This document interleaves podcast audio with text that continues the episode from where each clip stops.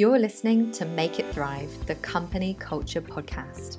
I'm your host, Lizzie Benton, company culture coach and founder of Liberty Mind. And I want to inspire people to create unique company cultures where our human potential can thrive. In this podcast, I talk to organizations, thought leaders, and people about the impact of company culture. Together, we can make it thrive. This season is sponsored by the Breathe Culture Pledge, a community of like minded SMEs who are committed to building and maintaining a people first culture. Whether you've got your company culture nailed or need a little guidance to improve it, joining the Breathe Culture Pledge gives you the recognition and resources you need to help your culture flourish. Plus, it's 100% free. Join over 700 SMEs and invest in your people today. Head over to breathehr.com forward slash culture pledge to find out more.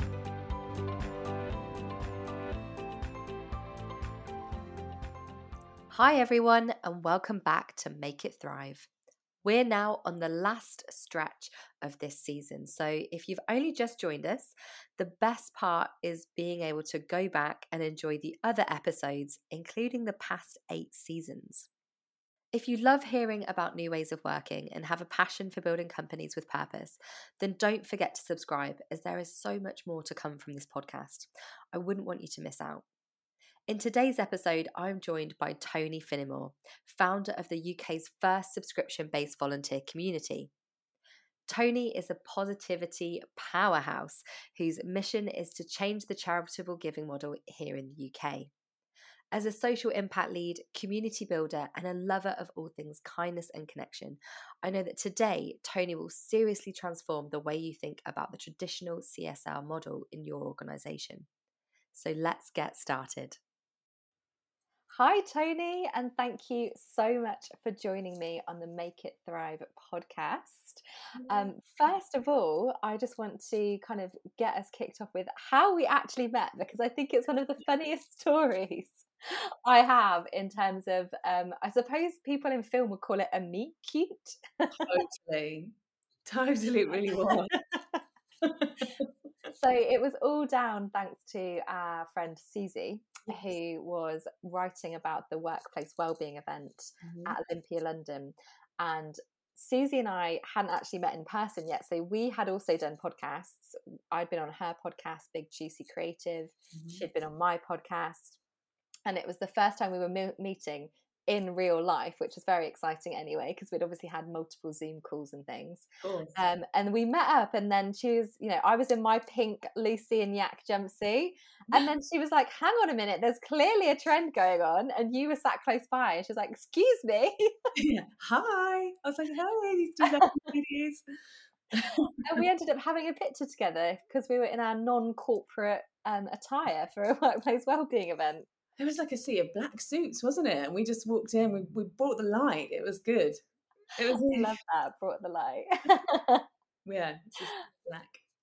I think it's one of those things where I don't know why I'd, I don't even know why I'd gone in my pink jumpsuit if I'm honest. I think it was just because it was comfortable. Like those jumpsuits are so comfortable mm. and I've worked from home for so long that I just no longer want to be uncomfortable in what I'm wearing. Oh, mine used to be so it's bright yellow, obviously, but it used to be so so bright. I have worn it so many times. It is now as dull as dishwater. I'm like, you got to stop it. Either that or buy a second one, one of the two.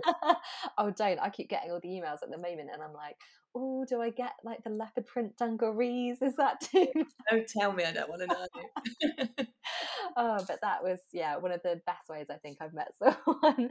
and since then, it's been so nice to to follow your work. So tell our audience more about the social society. What is it all about? Yeah, so we're like the, the UK's kind of first subscription based volunteer community, I guess. Um, so people subscribe, they share their time, their skills, their expertise, but we and we also run events, obviously, to connect people and just to have fun.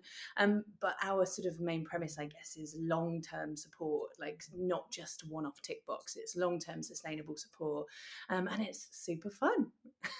I love it, and I must say as well because I was obviously doing my a bit more research before and. Mm-hmm sort of interview and, and I went on the website and I was like, wow, it's just so much fun and it's so bright and exciting. And your mission is so clear. It's like one of the most mm-hmm. gorgeous branded websites I've seen for a long, long time. Because oh, um, even when we met, I, I really enjoyed the fact that you didn't give me like a boring business card. You gave me like a packet of flower seeds and it had your business details on. I was like, this lady is cool. so um, people, honestly, people like must get they wake up their HRs like, why have we got boxes of plants? This is so random. Oh no, super cool idea. I definitely think it's one of the best, yeah, the most memorable ways someone's kind of given me their right. business card in quotes. yellow sunflowers, uh, yellow, sorry, yellow jumpsuits and sunflowers. There you go. There you go. I'm never going to forget you, Tony. So obviously the social society is all about volunteering connecting with charities. Mm-hmm. um, is what kind of really drew you into this line of work if you don't mind us going into that kind of yeah deep story? what kind of brought you into this world of course, of course. Now I'm always on my soapbox about it. Um, I think so. I've, I don't think I know. I've been sort of in charity for 20 years, I guess, and it started in sort of NHS and, and support work. Then went into advocacy. Then went on to manage services. And every single step of the way, it's always been to like do better, do for people or communities from a community development perspective. Um, and then ended up sort of managing services nationally and what we call statutory services, which is basically things provided by the government that you know legally we should all have have access to, like education, health, GP surgeries, etc. Um, so I did that for so so long, but got really really super tired with commissioners or the people that hold the purse strings, kind of saying. Oh, you're doing a really great job of managing these teams and these provisions, but actually, we need to cut your budget by £240,000 and we need you to do 50% more of the work. And and as a person that's you know from an operational perspective you can be creative and innovative and upskill your teams etc um, but the reality in communities was really bleak. It was really harsh. You know my teams would say to me we've had another suicide today or we have another family that can't access the food bank or you know this elderly care provision for this person's mother is going you know it's it was just constant constant crisis um, and so I was like, oh, how do we sort of do this? How do we do better? I got really, really tired of kind of trying to fight the good fight and realizing I wasn't getting anywhere. So I kind of came back down the ladder and went back down and started in community. So started running events and bringing people together, which is how the social element of the social society kind of started, um, because it was real. Found it was really valuable just for people that were super isolated, get them together, have a drink, connect, etc. Um, we'd volunteer, but they would say the same thing. How do we give back in a way that's long term and sustainable? And that's kind of how it was born. So we created a model where we would, you know, we had the fees, so we raised funds for charities. We'd give people the skills, we'd give people the time they needed. Um, where like the giant holes in communities exist where government funds are being cut constantly, it's the small charities that kind of step up to plug those gaps. So we thought, hey, how about we just be responsive to the community's need and give back from the bottom up? Um, and that's how it started. Amazing, amazing. And you're obviously a passionate advocate for these kind of local communities, these local charities. Yeah. And so often they like you say, they are the ones that that plug these gaps and unfortunately because of what the government can't provide or yeah. won't provide mm-hmm. um, you know they're the ones really stepping into play mm-hmm. those roles and i mean i don't know whether you saw recently on social media there was a really big kind of kind of a controversial I think it was on LinkedIn, and someone was saying, We do realize that we shouldn't actually need charities. And fortunately, it's because of the lack of support that we get from the government that we even have to have charities in the first place. A hundred percent. And I'm with them, to be fair. And people are like, No, but but it's true. We shouldn't, we should have structures in society that support us, uh, you know, individually, children, elderly, whoever. We should just have cool services. Unfortunately, and this is not a new thing, you know, this has been going on for 20, 30, 40, 50 years. Um, money is not being spent in the right places and people are suffering. And I think, you know, October is going to be another big with the price increases. People are going to struggle, struggle more. And I think that it's down to us as individuals and, and businesses to sort of go, okay, let's go back down and start with the people and, and do good. Yeah, definitely. Yeah. And in terms of those local charities, I mean, I remember from my experience, so there's a few kind of local things I've been involved in. So um, a few years ago, pre-pandemic, mm-hmm. um, I was what they call a befriender. So I was um, yeah, working with a local um, elderly sort of charity yeah. to basically they'd, they'd, assign me up with a elderly person that I'd go and visit, just have a cup of tea and biscuits with, basically, yeah. um, just to help the, the sort of loneliness pandemic yeah. that was going on. Um, and then unfortunately, obviously, that shifted because of the pandemic. They weren't allowing people to visit the elderly and all of that kind of thing. And one thing I found from my own experience of trying to give back in some way was the amount of bureaucracy and paperwork and all of the kind of red hoops you have to pass through. I mean, even just doing the the, the befriending, yeah. I had to have a full day of training with the charity, which is totally fine, but that's a full day out of my my work. Um, the amount of paperwork that was involved, um, the DBS checks, um, all of those kind of things. There's so many things, and I think in total, I had three months of paperwork and hoops to run through before I could then actually be put on the ground, as it were. Um, and it was just crazy. I mean, you talk a lot about this on, on your website as well about this bureaucracy that we have to jump through. I think and time i think it's the time and a lot of it. So d- don't get me wrong there are two things here. There are like some of the hoops that we'd have to jump through from a safeguarding perspective i get especially when you're working when you're working with children and, and you know vulnerable people that's that's never going to go away. I think some of the timescales. It's literally the small charities doing the great work on the ground floor don't have the capacity, don't have the resource often to manage and run and recruit and do this volunteer process efficiently. And so what happens is people go, Oh, I really want to help, I really want to do good. And then a week and a half later, it either drops off or you're three months down the line and you still haven't had an induction. Um, and that's probably one of the biggest bits of feedback that we've had from the beginning and well, through my career actually, is that it is really, really hard to volunteer and it's you know unfortunately it is because they're just under resourced. Um yeah it's hard. Yeah definitely. And it's one of those things i think as well where in terms of you you want to give back you know especially when you know, more people you know maybe they a lot of the time they have personal attachments to certain charities for for a personal reason. Maybe they've experienced something like that so they mm-hmm. want to go and help maybe they have you know flexible time and think well actually something i can do with this time is is give back to my local community because yeah. i work flexibly now nice. um, and the thing is it's one of those things where you know a lot of businesses are also starting to j- jump on this this whole you know giving time to teams to volunteer you know that that's become quite a common thing now in company yeah. cultures where you get i don't know two days a year or however many you get given um, yeah. a quantity of days that you can use towards volunteering for for your chosen mm-hmm. charity um, and like we said you know in terms of corporate social responsibility, it's nothing new. You know, Cadbury's, for example, as a brand, were doing this decades ago. I mean, obviously they're not quite as great now, um, but they were really one of the brands, the co- the corporates that kind of really started it. Mm-hmm. Um, but from where you, from your experience, where does it all kind of get lost with the, the the link between people and businesses and supporting these charities?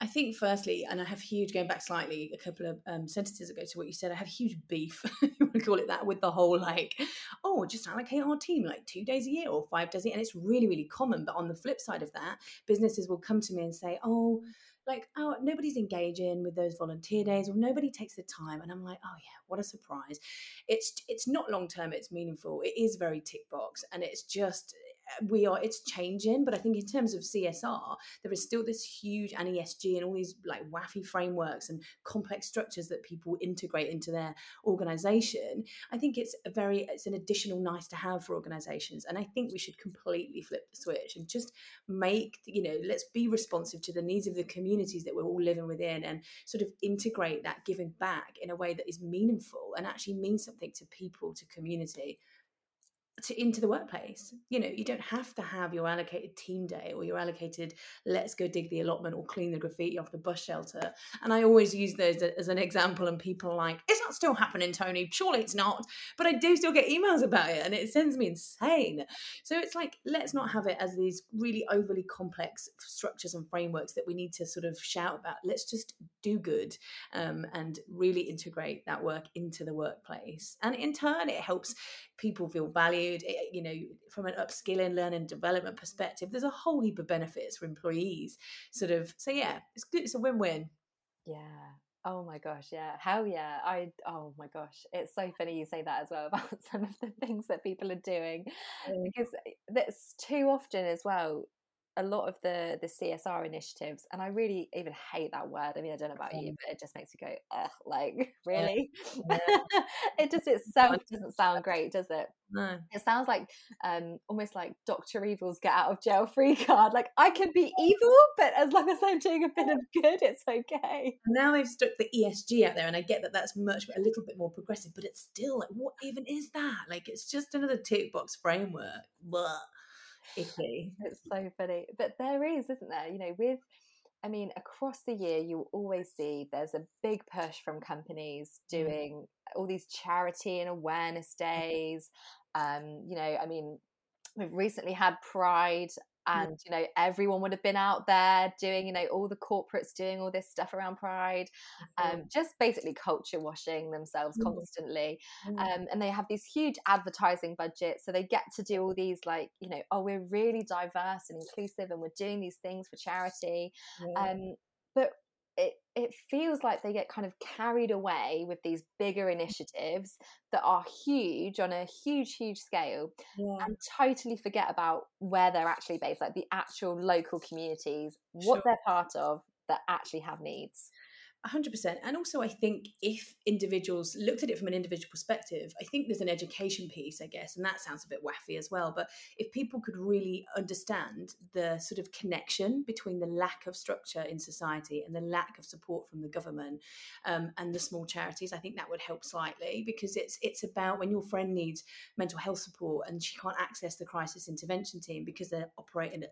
no you know skeleton structure or no one it's the small charity that helps her. It's when the elderly care package for your nan or your auntie Betty, you know, falls through. It's the small charity that helps her. It's when your employees don't come in, and Sally from marketing or, or finance doesn't come in because she has to, you know, prop up the additional care for a carer's allowance.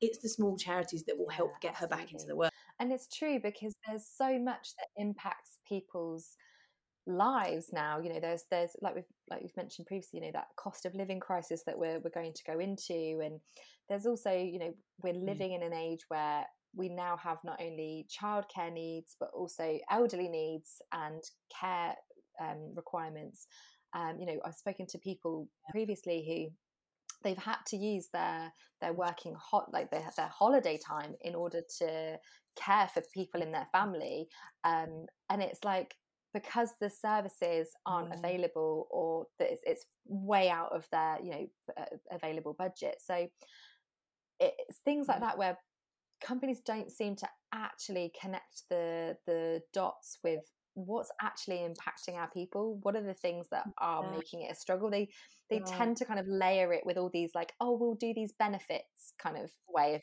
approaching it rather than thinking, oh, what could we actually do that will have real impact?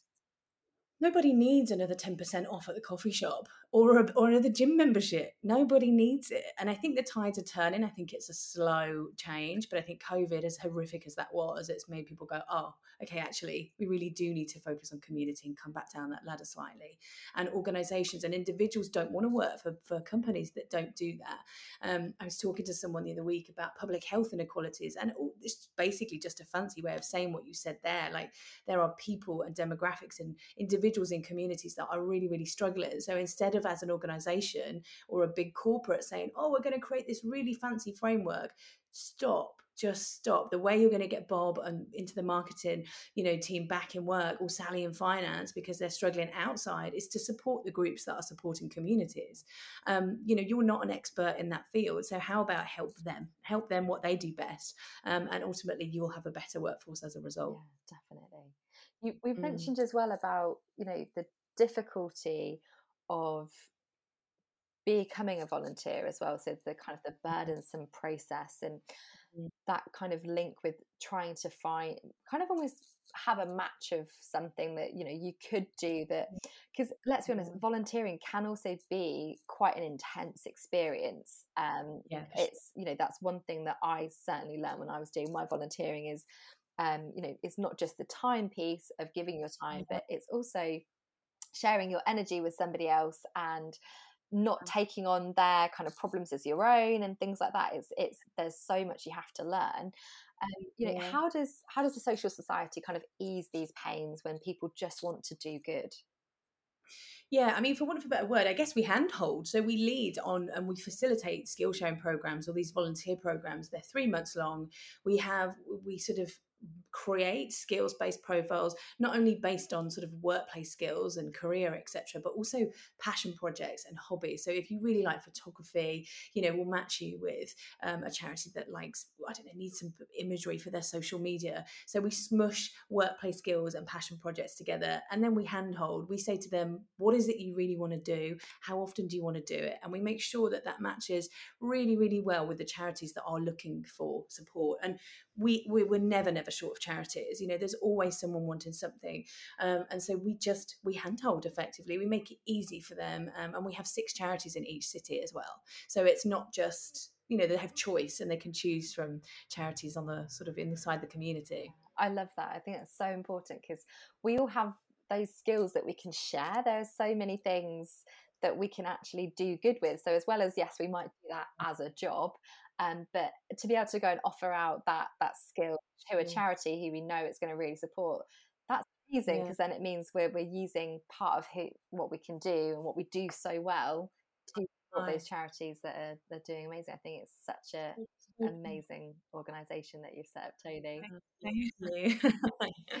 and um, so before we kind of wrap up, we have a quick yeah. fire round just to make it a bit fun Ooh. and interesting. This is top secret, so Tony doesn't know what I'm about to ask her.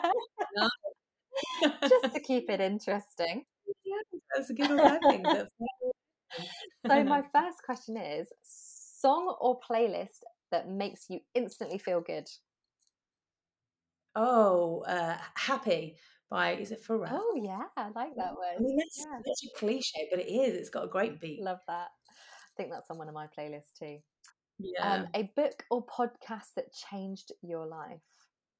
Oh, my life. There are so many, but I'm really obsessed with Steven Bartlett's Diary of a CEO at the moment. So, and there are so many bits in that. So I'm going to say that. Oh, nice. Yeah. The best advice you've ever been given? Just be you. Just be you. Very, you do you. Very, very valid. Love that. One bucket list item that you're yet to tick off. Oh, it's bungee jumping, but I hate heights, so it's going to stay on the list for a little while. oh my gosh. Yeah, that is bold. That is bold. And then yeah. the last one is if you could create a placard for a public protest, what would it be? I think about this all the time, depending on what's in society, and it changes on a daily basis. But actually, I've I whittled it down to um, it's up to us. Mm. I think I would put that on there because ultimately it starts with us or something along those lines because it does. I think we, can, like I said earlier, we can create these fancy frameworks and systems and processes, but it's about people. It's about community. It does. It starts with us. People have the power to make huge, huge change.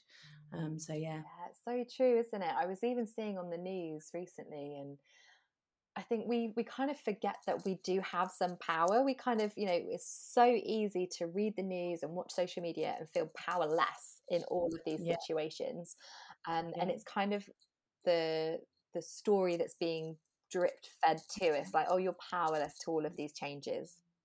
Yeah, but there are so many things going on, and I saw in the news about you know the fact that the the strikes are happening um, with the trains. And you know yeah. there's the the presenters thinking that people are going to be like oh these are really annoying. And they're like yeah they're annoying but I totally agree with why they're striking and they should be allowed to strike. And, it, and yeah. we forget that yes we're actually I think that people movement needs to happen so much more. yeah we have a voice. I've got so many placards at the end of the bed. I'm ready I'm ready. I've been ready since I was born. Why does that not surprise me? oh, so is there anything you would like to share with a, with our audience, Tony, before we uh, say our goodbyes? I think we've covered so much. I think we've covered so so much. But yeah, I think if anybody does want to find out about doing good um, f- from right within community and they're unsure as to how what time they could give what skills they have like just get in touch because it's a really easy breezy great community of people that genuinely just want to do good. So yeah that's all i'd say. Amazing and i will drop every piece of information um, in the show notes as well. So there's the website. Go and check out the Social Society website. And um, I definitely highly recommend Tony on TikTok now that Tony's doing TikTok. So definitely go and discover that as well. So I'll pop all the notes um, in the show notes so that you can go and discover it for yourself. But thank you so much for joining me, Tony. Thank you. Thank you so much. You've been listening to Make It Thrive, the company culture podcast, with me, your host, Lizzie Benton. If you've enjoyed listening and want to keep up with all things culture, don't forget to subscribe. Thank you so much for listening, and I look forward to welcoming you back next week.